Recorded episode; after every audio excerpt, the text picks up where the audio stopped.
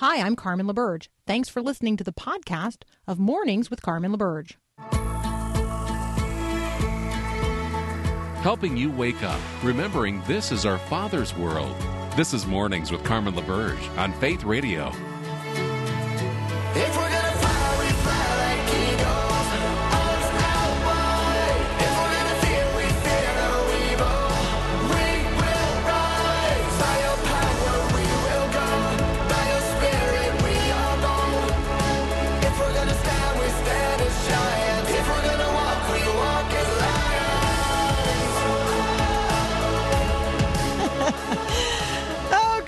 good morning, again. This is Carmen LaBerge. I do, uh, I love uh, each one of you that has been texting me at 877 933 2484. All of the ways in which you are accommodating chicks and chickens. Uh, in in the weather, and I particularly like the uh, the screenshot just sent by by Evan. It's it's negative 28 or negative 26 i can't i can't tell. I probably need reading glasses. Um, wherever evan is it's negative 28 or negative 26 and and evan says um, my my chicks are under 250 watt lights. Yes but uh, how does that keep the water unfrozen? I suspect that evan has one of these devices that jeff and others have suggested uh, that i get.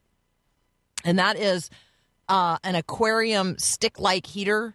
Like right? It apparently keeps the water unfrozen we have a heater for our bird bath that works great. Um, another uh, an, another one of you texts in you guys are so good. Thank you so much. Um, and to those of you who had other thoughts on the guinea pigs yeah some of you are a little bit morbid out there this morning. What are you watching these days? What do you have your eye on? I got my eye on you. Um, what are you what are you watching these days? Who have you got your eye on? God has his eye on us. Like not in a negative way or in a in a creepy Santa Claus way, but in a wonderfully positive my eye is on the sparrow and I'm always watching you kind of way. So Matthew chapter 10 is where Jesus actually talks about this. Um, and he's talking here about his followers um, resisting the temptation to grow anxious, right? Don't don't don't be anxious uh, for anything um, or about anything. And he goes on to tell them, don't you know, don't have any fear of those who would um, seek to persecute you for my name's sake. Um, uh, you know, nothing is covered up that, that won't be revealed. Everything uh, hidden is going to be made known. So, what I tell you in the dark, uh, say in the light. What you hear whispered, proclaim to the housetops. Don't fear those who kill the body but cannot kill the soul. Rather, fear the one who can destroy both the soul and the body in hell. Are not two sparrows sold for a penny? Not one of them will fall to the ground apart from your Father. Even the hairs of your head are all numbered. Fear not. You are of more value than many sparrows. I want you to consider that your very breath is in God's hands today. The hairs on your head, the ones on the brush, the ones on the floor, the ones on the pillow, none of them have escaped God's accounting. The teaching of Jesus in Matthew 10 comes in the context of a conversation about worry and anxiety. And so, what are you worried about or anxious about today? This is the first Friday of a new year. But I um I'm betting there's some of us who already feel defeated. Like the sadness and the grief or the loneliness, the, the sense of defeat may already feel too great to even muster the energy to get up and get out there and deal with life. So I just wanted to bring a word of hope today. There's hope for you. There's a lone sparrow on the rooftop who feels cold and alone. In the Bible, the very king of Israel, King David, felt like that. He said, I lie awake like the lone sparrow on the rooftop. I feel the weight of the world. I feel like I'm all alone. And that's the one to whom Jesus says, Fear not. You are of more value than many sparrows. God's eye is on the sparrow. He's watching you. We're going to talk next about what we're watching with Adam Holz.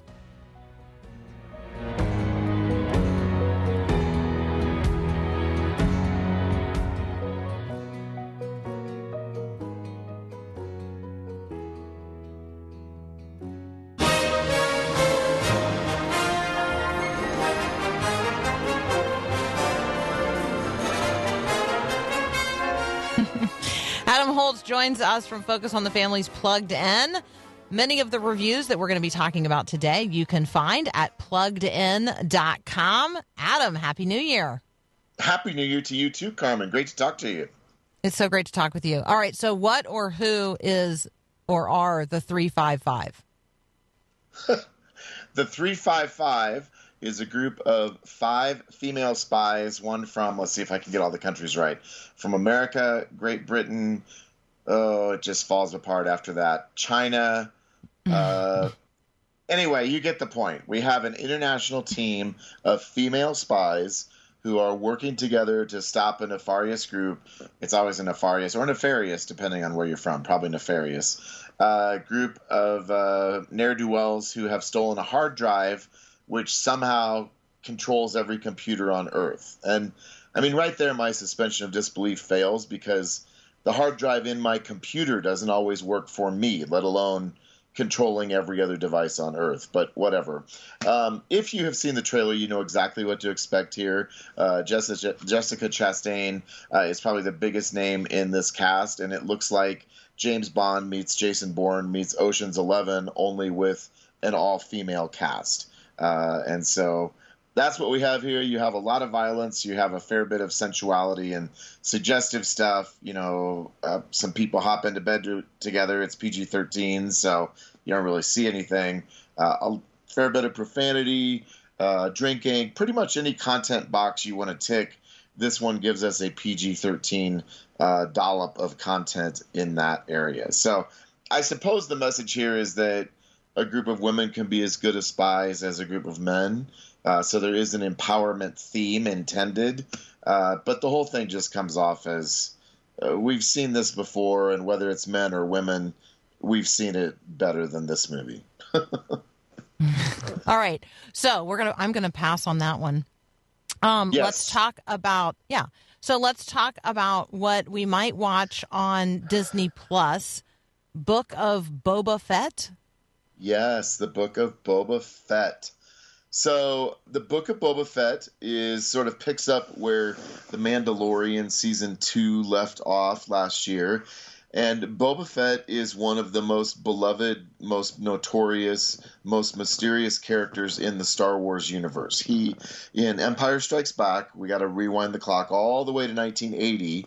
He's the bounty hunter who um, goes after Han Solo, helps Darth Vader capture him, and freezes him in carbonite. So he's got an awesome uniform. Uh, you know, vintage Boba Fett toys are you could retire on them. So we go into Return of the Jedi, and he falls into a pit of a desert monster called a Sarlacc, which we're told digests its victims over the course of a thousand years. so that's the last we saw of Boba Fett, right? But as often happens in these movies, dead is almost never dead in uh, in the movies and in these sorts of movies. And this is the story about what happens after Boba Fett wakes up in the Sarlacc's stomach and manages to blast his way out.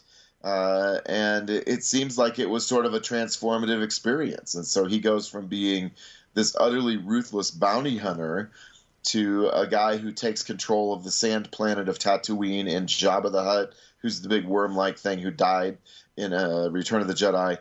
And he says, "Jabba ruled with fear; I will rule with respect." And so it seems like there's been kind of a moral transformation, uh, at least on some level, of his character, uh, and his armor is still just as cool as it was 40 years ago. So uh, it's it's candy and catnip and crack and any kind of addictive substance you want to call out for Star Wars fans. If you're not a huge Star Wars fan, it probably has less appeal. So we have um, listeners texting in what they're watching and what they're recommending. So um, we've got a couple of people who are advocating American Underdog or America Underdog, Yes. the Kurt Warner American- story. Right? Yeah, Yep. people are advocating that. Um, one person who says, "Well, I have also seen Spider-Man three, but no, Yes. um, no thumbs up or thumbs down on that from the listener." And then um, a person who says, "I think people should just binge watch the first two seasons of The Chosen if they haven't done so already." I would totally Yes. concur with that. And then Lori says there's a great PBS show called All Creatures Great and Small based on the books of James Herriot. And it's a refreshingly wholesome so far. So there you go. That's some listener listener input and feedback um, this morning. Um, Adam and I will be back in just a moment. We're going to talk about some movers and shakers uh, in 2021, according to Plugged In. And um, yeah, who would make your list of movers and shakers in 2021? Oh, I guess suppose that part of that would be based on how you define moving and shaking. All right, yeah, we're going to talk about that. We'll be right back.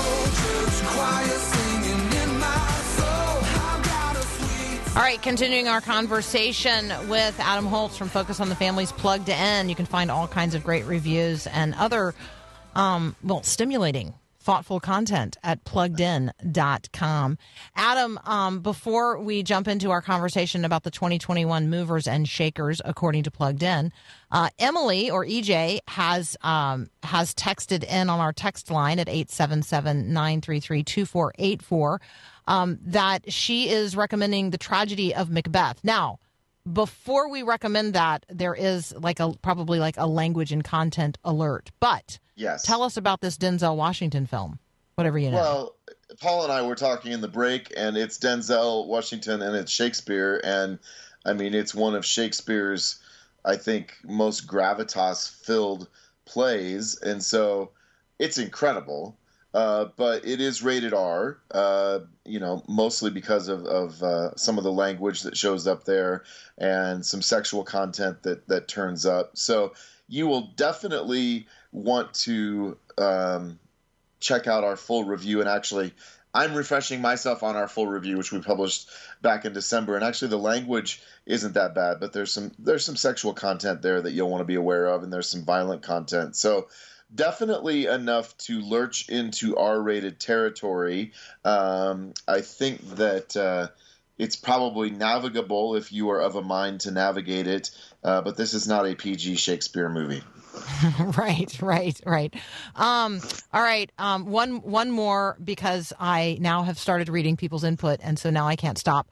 Um, uh, we have a listener who is saying, uh, "Call the Midwife" on PBS is also excellent. So there you go. Okay. I don't know. Haven't seen it. Don't anything about it. Um, but we'll we'll now check it out. All right. Talk with us about the 2021 movers and shakers according to Plugged In. And we've done this each year for a number of years now. I think about a decade. We look back at the year that was and and try to identify some of the people who, in the space of faith and entertainment and technology, were uh, big influencers. Uh, Benedict Cumberbatch is number one on our list, and this article, I should say, is written by Paul Asay, um, and mostly because Benedict Cumberbatch again had one of those years where it seems like he was in every movie that came out. Um, but apart from sheer quantity, there's another name on this list you may not be instantly familiar with, and this is South Korean director Hwang Don Hyuk.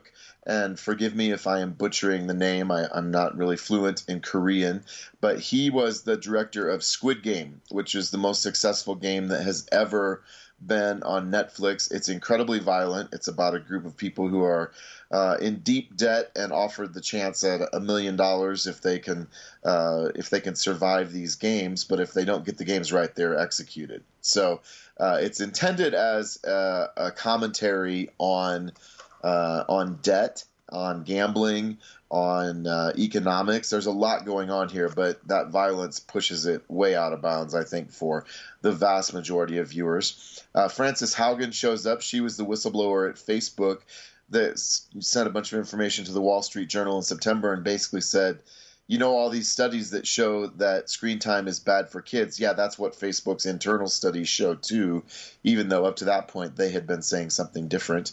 Uh, Halyna Hutchins is another name that uh, we hadn't heard of until she was tragically killed when uh, she was accidentally shot by Alec Baldwin on the set of Rust. Um, and you can you can go on and on. Lin Miranda, excuse me, Lin-Manuel Miranda uh, had another busy year. You may know him from Hamilton, but uh, he was involved with a movie called Vivo, with another movie called In the Heights, yet another one called Tick Tick Boom, uh, and Encanto, which we really loved.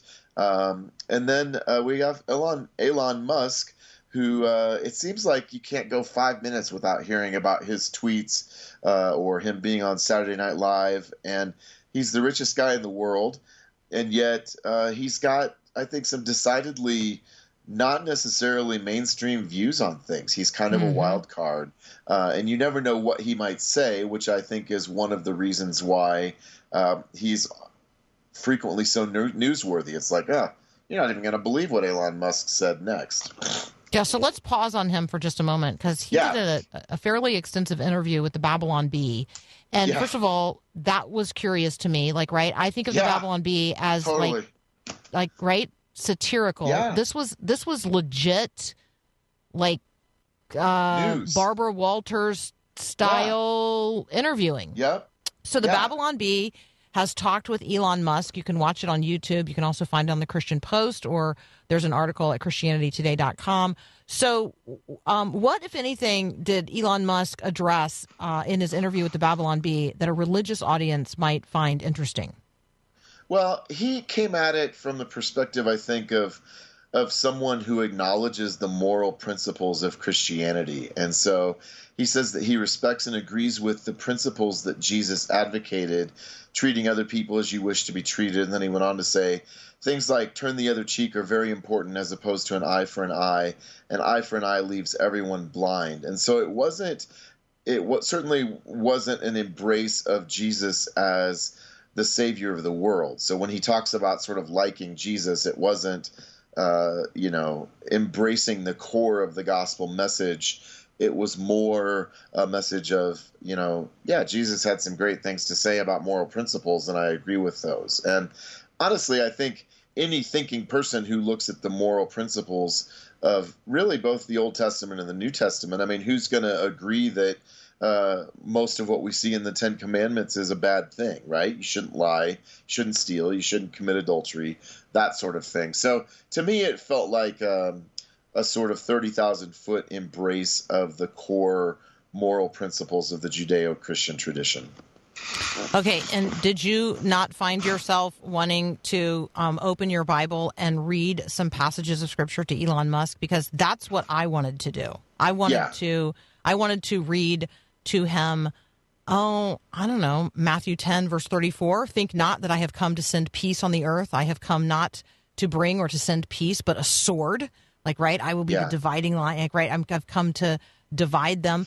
Um, or maybe just read him um, Jesus' response to the rich young ruler. Yeah. I mean, like I'm just saying, like to Elon Musk, um, how would Jesus's direct words in Matthew 19 verses 16 to 22, like how would those fall? Um, right. You know, Elon Musk is calling Jesus good, essentially, and then Jesus is saying to the rich young ruler, "Well, you know, why do you call, you know, why do you call Right. me good? You know, what do I have He to do to be saved?"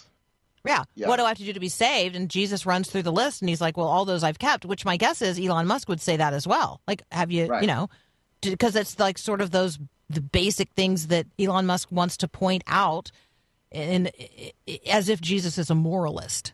And then Right. Jesus says, well, if you want to be perfect, go sell all that you have and give it to the poor um, right.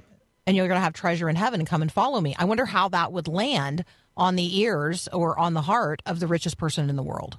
There you go. That Well, was yeah. my yeah. Exactly. Elon Musk, Babylon Bee. Sure do wish Barbara Walters had been there to ask those questions. Right. Yep. I, I totally agree with that. And and those same words challenge all of us too, because we may Oh, no not think question. of our ourselves as the rich young ruler, but in comparison to virtually every time that's come before us, and in comparison to the vast majority of the people on planet Earth, we fall into that category too. So, uh, Amen. I have Amen. I have four fingers pointing back at myself as I sit in a basement full of junk, you know? so I'm top on that list. yeah, no, I, that's an excellent observation. That's an excellent observation. I just, I, I, I find myself wondering, you know, when as Christians we have public conversations, um, are we afraid to kind of call call people's bluff when they say, "Oh, you know, I mean, you know, I I I think Christians are just fine as long as the golden rule is as far as their gospel goes." Right. I, I can't see Adam. I just can't sit still and not say, "Okay, you do realize that's not that's not as far as the gospel goes." Well, yeah, and, and we end up in the same place that people say all religions are basically the same and point in the same direction and end up in the same place. And honestly, you only need to spend about five minutes in a comparative religion class of your choice to realize that Hinduism, Buddhism, uh, Islam, and Christianity are not the same thing. They don't believe the same thing. The core tenets are different, and they don't end up in the same place. Uh, but that, you know, that's when we start talking about boiling it down to uh, a real basic universal moralism. The core tenets of the gospel, as you are saying, get ignored.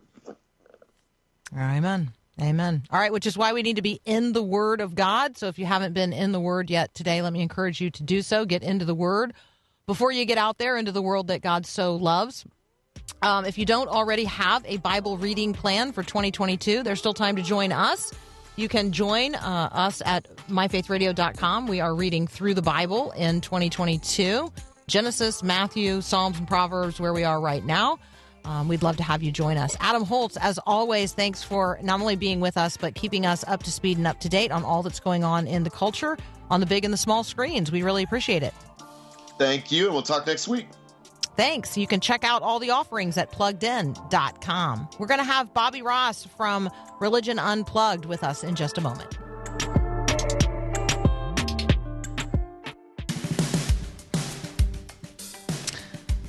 When you think back over 2021, what are the main stories or storylines, particularly when we're talking about the a religion or religious thread line? What what sort of pops to mind? I, I am thinking about stories of those who uh, turned away from the faith, like publicly, you know, rejected Christianity. Uh, the deconstructionists, maybe we're calling them the uh, the anti or um, post evangelicals or whatever.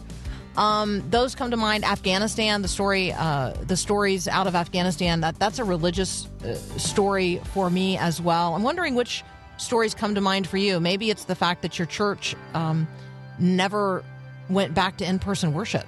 I mean, you know, maybe the changes in your local congregation is the religious story for you. Maybe um, it's the generation of people who are rejecting Jesus, and or those in the next generation who are joyfully and enthusiastically embracing Him. I mean, maybe 2021 was the year of the Lord's favor in someone's life that you know. Like there's actually somebody in the kingdom that wasn't a year ago. Um, so the major storylines for us as Christians um, can be different. We're going to talk with Bobby Ross Jr. from religionunplugged.com about his observations about the best of religion in and religious reporting in 2021. That's up next here on Mornings with Carmen. Paul entered Scripture as Saul, the self professed Pharisee of all Pharisees. He was bloodthirsty and angry, determined to extinguish anything and everyone Christian. His attitude began to change on the road to Damascus. That's when Jesus appeared, knocked him off his high horse, and left him sightless for three days. Paul could see only one direction, inward, and what he saw he did not like. So God showed him a better way.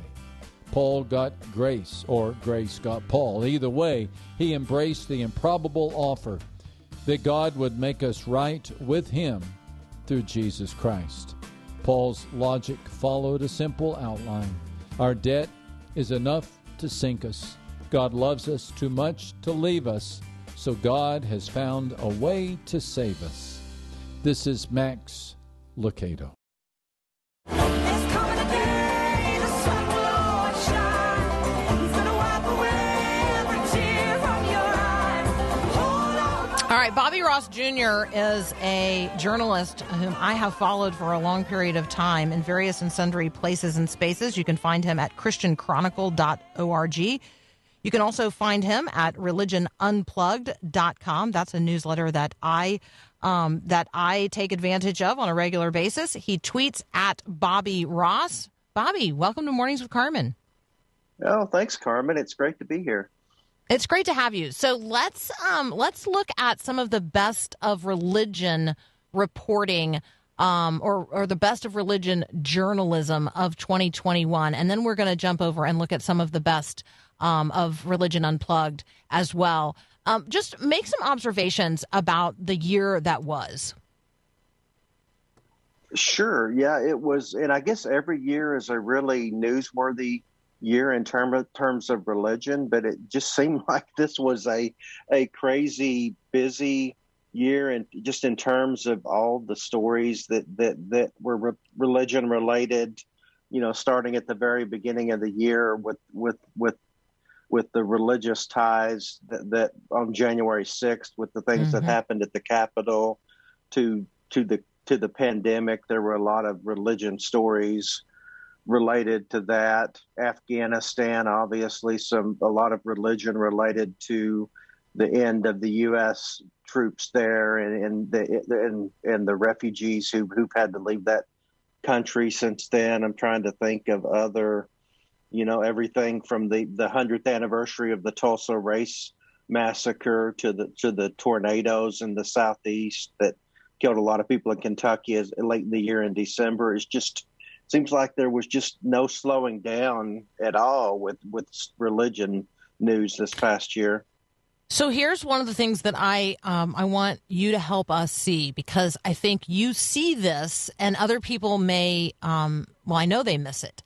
There is a religious thread line or there is a religious storyline in every story. Talk a little bit about that. Talk a little bit about how you see or find, discover, pull out the the religious thread when maybe on the surface the story does not seem to be about religion.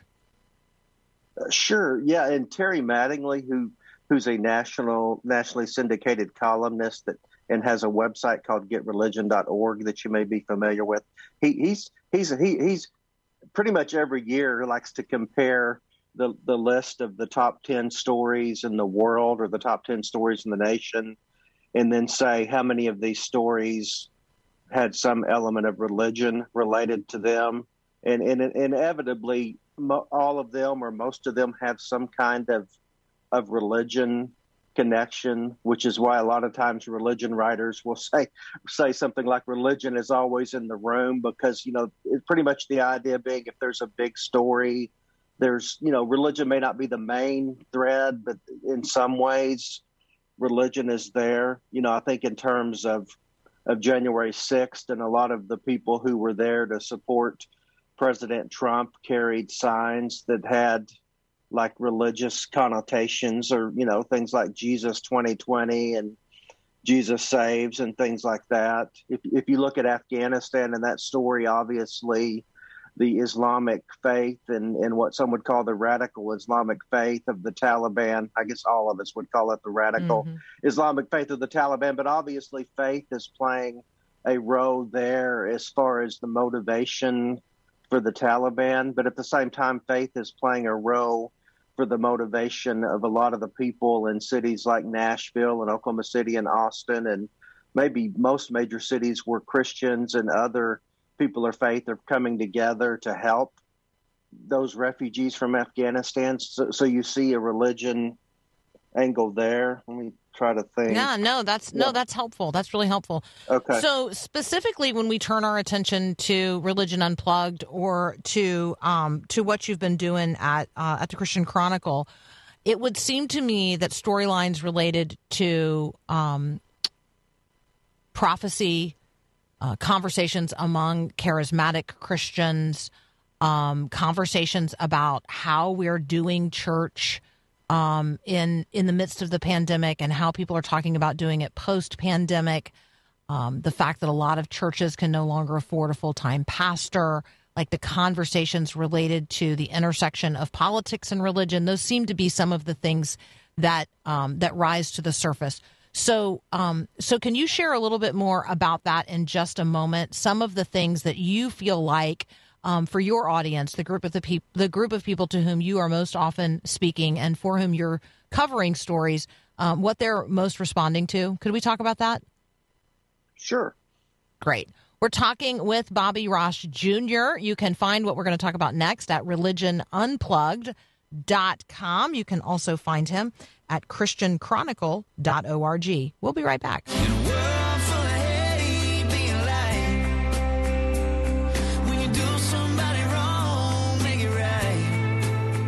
We're continuing our conversation with Bobby Ross Jr. from the Christian Chronicle and Religion Unplugged. You can follow him on Twitter at Bobby Ross. Um, Bobby, let's talk about what got clicks in 2021. What what is holding the attention of people, or what held the attention of people? What got the attention of people? And I'm thinking um, here in terms of the lead off of this conversation about a story that many of our listeners uh, may be completely unaware of, and that is a conversation that took place among charismatics this past year. Yeah, Julia Duin, and I'm and I always never forget how to say her last name. It's D U I N, but she had a story last year for Religion Unplugged about basically about charismatics at war with with each other over failed prophecies of a Trump victory, and I guess these were charismatic Christians who had basically said, "God's told me Trump's going to win, so it's in the bag," and then when that didn't happen, there was a lot of having to go back and say, "We're how did we get this wrong?" And then you know, even after the the election was over that November, there were some that were still predicting that somehow God was going to restore Trump to power even before Biden took office. And so, so Julia, Julia, who who who has written books about charismatics and Pentecostal Christianity, just delved into that and talked to people. And, and I think the last time I looked, it was it was approaching a hundred thousand page views at religionunplugged.com, which is you know a, a startup website that's still building its audience. So to have to have a story get that many hits at Religion Unplugged was just you know I think that's probably twice as many or more hits as they've ever gotten on any story. So obviously there's a lot of there, number one, there's a lot of interest in that subject, and number two, it's it's an undercovered subject because Pentecostals, charismatics tend to be they're, they it's it's a growing part of of the Christian population in the U.S., but it's also a less understood part of it, and also mm-hmm. probably less covered than you know Southern Baptists are larger probably than the Assemblies of God and and some of the other Pentecostal denominations. They just seem to get less less media coverage. So I think it was just a combination of factors that that story just got a lot of of attention. And actually, just this week, Julia has written kind of a follow up to that that was published at Newsweek, where she's now writing. That probably, you know, if people were to Google, they could find that uh, update pretty easily. Um, there's another person that I became aware of um, through um, through Religion Unplugged, and that is, and forgive me if I mispronounce his name, Hamil Harris, H A M I L, Hamil Hamil Uh-huh. Harris, um, Uh-huh. who um, who I now follow on on Twitter.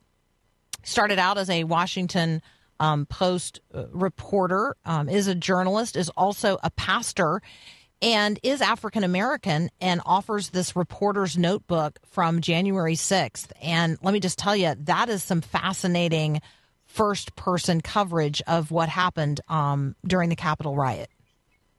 Yeah, it really is. And Hamil himself, you should interview him sometime. He he's an amazing, an amazing person. Like you said, spent all those years at the Post, and he he writes for Religion Unplugged. He actually writes some for the Christian Chronicle as well because he's a Church of Christ minister and never fails to pray for me at the end of our conversation, which is a little bit unique for conversations between journalists, but yeah, he's great, and yeah, he was he was like right there at the Capitol, right in the middle of all of that when it happened. A you know African American journalist, and just was right in the middle of the action. And I'm rambling now, and I think I forgot your question.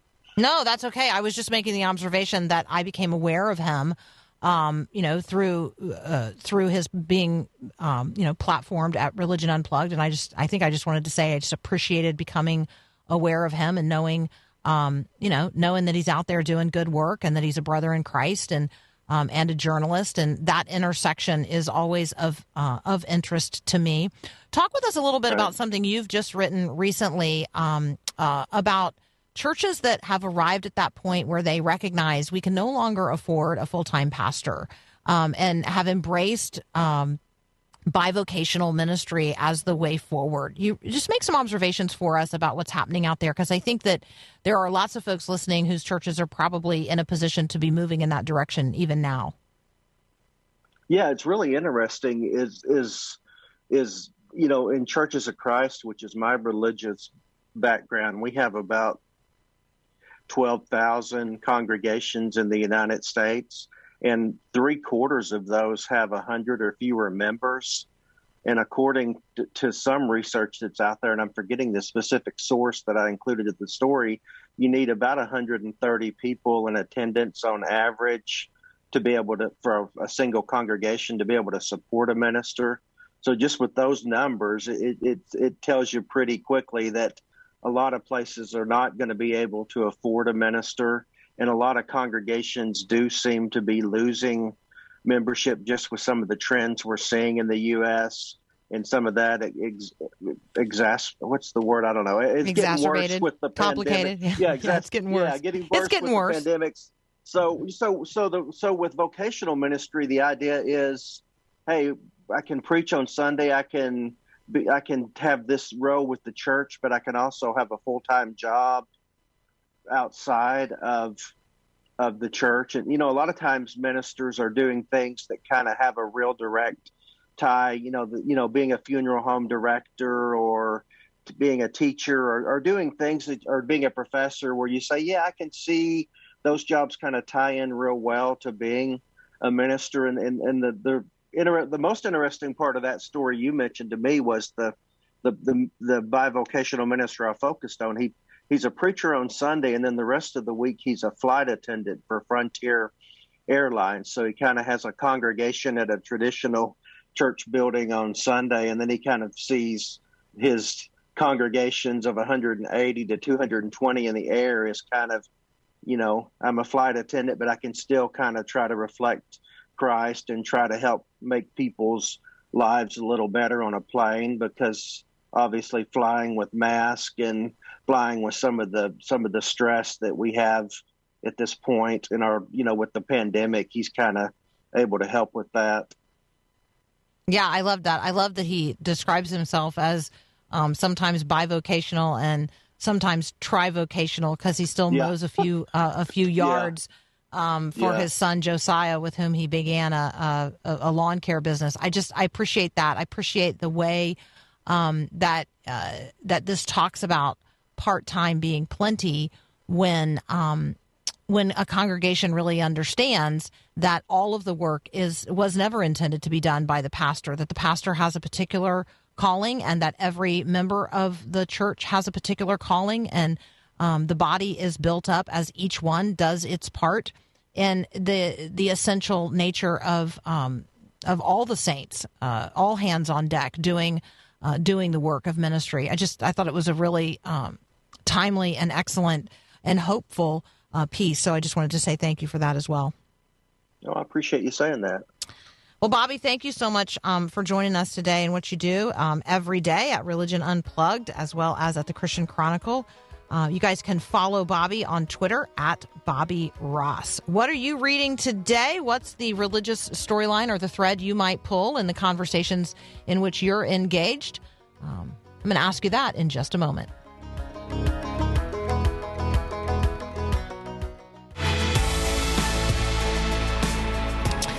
So every single person that you and I are going to encounter today in face to face or like this, um, which is very intimate, and yet I can't see you. I mean, I can see you, but I can't see you. Yeah, I can see you, but not in a creepy way. Like I'm right there with you. You're right here with me. Um, the way that we encounter each other over the phone, over the text, over social media, um, online, in person, in the drive through, standing in line somewhere. Like all of that is a part of our deployment as ambassadors of the king and the kingdom in the midst of the kingdoms of this world. And so when people are wondering and searching about for where they fit or whether or not they matter, whether or not they're accounted for, whether or not God sees them, how we relate and engage with one another and then in public um, with others, that is our testimony. That is our witness. And so when Jesus says, You will be my witnesses, he means like you are literally going to be the way that people today see Jesus.